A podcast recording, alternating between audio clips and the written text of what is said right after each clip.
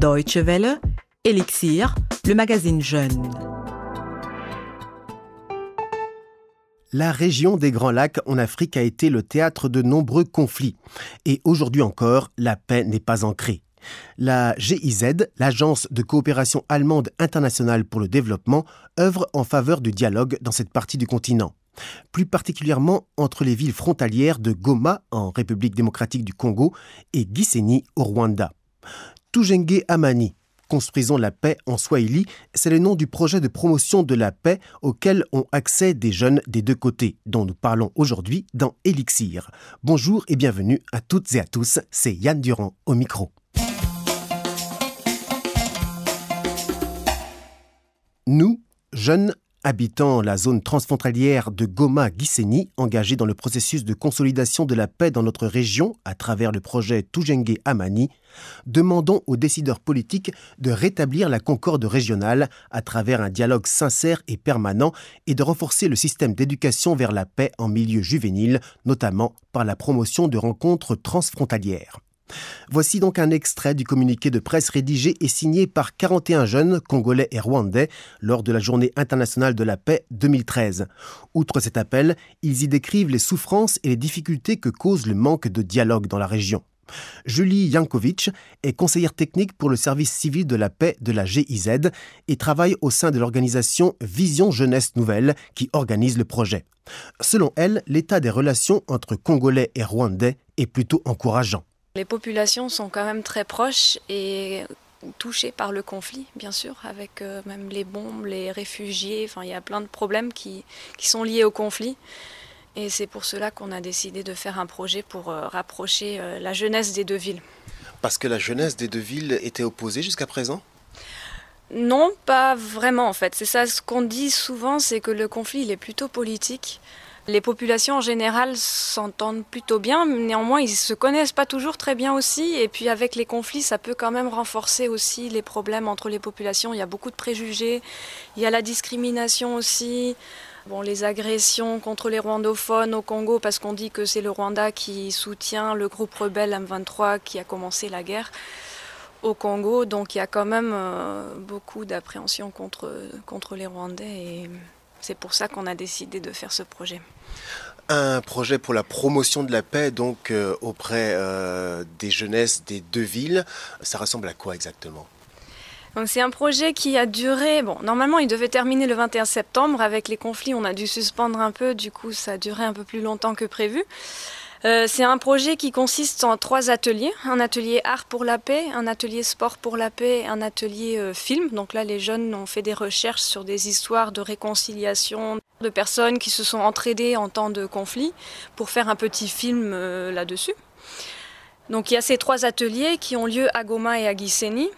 On a eu une petite formation sur la gestion des conflits, une formation de trois jours on a un peu sensibilisé les jeunes comment gérer les informations qui sont là, pas écouter, toujours pas se faire manipuler facilement, mais bien vérifier c'est quoi la source et tout ça. Donc on a une collègue qui les a sensibilisés là-dessus. Et puis on aura une grande clôture là le 7 novembre, si tout va bien, où chaque atelier va présenter euh, les, résultats. Il y aura une marche pour la paix aussi. Les autorités locales vont venir parler un peu aussi aux jeunes. Et voilà, ce sera la grande cérémonie de clôture. Qui clôturera donc un projet qui a duré combien de temps? On a commencé le 21 juillet, donc euh, trois mois à peu près. Le projet s'adressait euh, à qui exactement? Est-ce qu'il y avait une tranche d'âge Les nationalités évidemment, est-ce qu'il fallait que ce soit 50-50 Oui, donc on avait 15 Congolais, 15 Rwandais, entre 18 et 25 ans. Toujours filles, garçons équilibrés aussi. Vous les avez choisis comme ça, c'est eux qui ont posé leur candidature? Il y a eu un tri d'effectuer ou pas? Oui, tout à fait. On a fait un appel euh, à candidature. On avait quelques questions. Et ils ont, les jeunes nous ont envoyé des lettres de motivation. En gros, nous, on a tout lu. On a essayé de choisir selon les critères et voir aussi c'est qui les jeunes les plus motivés. Et puis, bon, c'est difficile, forcément, parce qu'il y a eu vraiment beaucoup. Et c'est là qu'on voit qu'il y a une grande demande. On a eu énormément de candidatures. C'était un peu difficile, mais bon, fallait faire le choix. Et on espère que les autres vont participer au moins pour la marche et pour la clôture.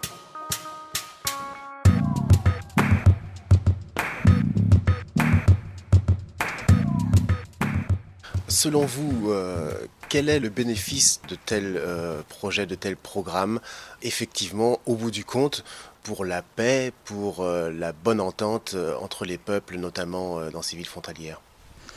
Moi, je pense que la rencontre en, en tant que telle, c'est déjà important parce que beaucoup de gens n'ont pas l'habitude de traverser, ils ne se connaissent pas vraiment mutuellement alors qu'ils sont vraiment voisins. Donc ça, déjà, je pense que c'est un premier pas. Aussi justement là, bon, c'était difficile avec le conflit qui a redémarré euh, pendant l'exécution du projet, mais en même temps c'était aussi l'occasion d'en parler avec les jeunes. Les Rwandais avaient peur de traverser, donc on a eu un dialogue aussi vraiment où chacun s'est exprimé les peurs, les craintes qu'on peut avoir. Et je pense que là, la, compréhension mutuelle, elle est vraiment, euh, voilà, les jeunes, ils ont compris beaucoup de choses. Vous me disiez, euh, effectivement, les jeunes n'étaient pas vraiment opposés, c'était plutôt au niveau politique. Est-ce qu'il y a un problème aussi de génération? Est-ce que c'est peut-être les générations les plus âgées qui ont plus de problèmes, plus de peur, plus d'anxiété euh, que les jeunes? Parce que j'imagine aussi qu'il y a des échanges économiques entre les deux villes euh, ou au niveau culturel même. Oui, oui, tout à fait. Il y a vraiment beaucoup d'échanges, enfin, surtout au niveau du petit commerce. Euh, quant aux jeunes, on travaille avec les jeunes parce que c'est eux les plus touchés par les conflits en fait. Euh, on a vu que la deuxième génération, souvent, elle est plus touchée parce que la génération des parents qui a vécu le conflit, eux, ils connaissent aussi la période de paix, ils, voient que l'ennemi, entre guillemets, n'est pas juste un ennemi, mais que c'est une personne qu'on a vécu des bons moments aussi ensemble. Et les jeunes, ils grandissent et on leur dit, voilà, celui-là, il est méchant, celui-là, il est bon. Et du coup, c'est beaucoup plus polarisé et on est beaucoup plus dans l'extrême. Les sources de ces conflits ou de ces problèmes sont très profondes et, euh, comme vous le dites, quand les enfants ou les jeunes ne connaissent que ça, euh, c'est difficile de les amener autre part. Alors pourquoi l'art, le sport et euh, le cinéma ou la vidéo? On essaie vraiment de, de, faire ça de manière un peu créative, d'impliquer les jeunes, de les intéresser à travers des médias qui, qui sont plus proches d'eux aussi. Donc l'art, le sport, c'est quelque chose aussi qui, qui réunit les jeunes. C'est quelque chose d'universel aussi, la musique par exemple, chacun aime la musique, c'est une façon de communiquer aussi qui unit. Il y avait un peu de tout, j'imagine, des arts plastiques, de la musique, du théâtre, autre chose? L'atelier art, c'était, euh, enfin, où ça continue, il y a la musique, il y a le théâtre, il y a la poésie, il y a la danse. Et euh, quel sport? Bon, là, on a différents jeux. C'est vraiment des jeux qui ont été développés justement pour renforcer la coopération, pas contre la compétition, mais pour montrer que voilà, la coopération, c'est important aussi. Donc on peut changer les règles des jeux. Donc il y a le foot pour la paix par exemple. Les règles sont un peu changées. C'est seulement les filles par exemple qui peuvent marquer des buts. Puis on organise des festivals de jeux pour les enfants. On fait passer des messages de paix en même temps. Donc euh, c'est aussi des moments de convivialité aussi où on est ensemble, on s'amuse, on, on parle de choses qui nous intéressent mais de manière ludique et positive. C'est ça aussi. Donc si je comprends bien, vous avez essayé de mettre de côté l'aspect euh, cérébral, euh, abstrait pour qu'il soit plus dans l'action, euh, dans le ressenti. Ouais, tout à fait, c'est vraiment ça.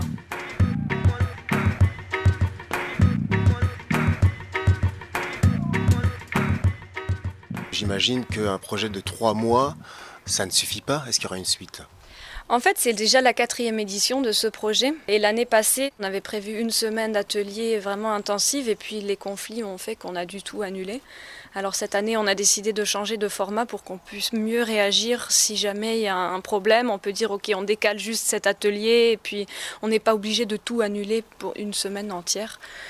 Euh, mais on va certainement continuer, c'est sûr. Et on a de toute façon, c'est seulement un des projets qu'on mène. On a d'autres projets aussi qui continuent. Enfin, on travaille, on a des activités pendant toute l'année.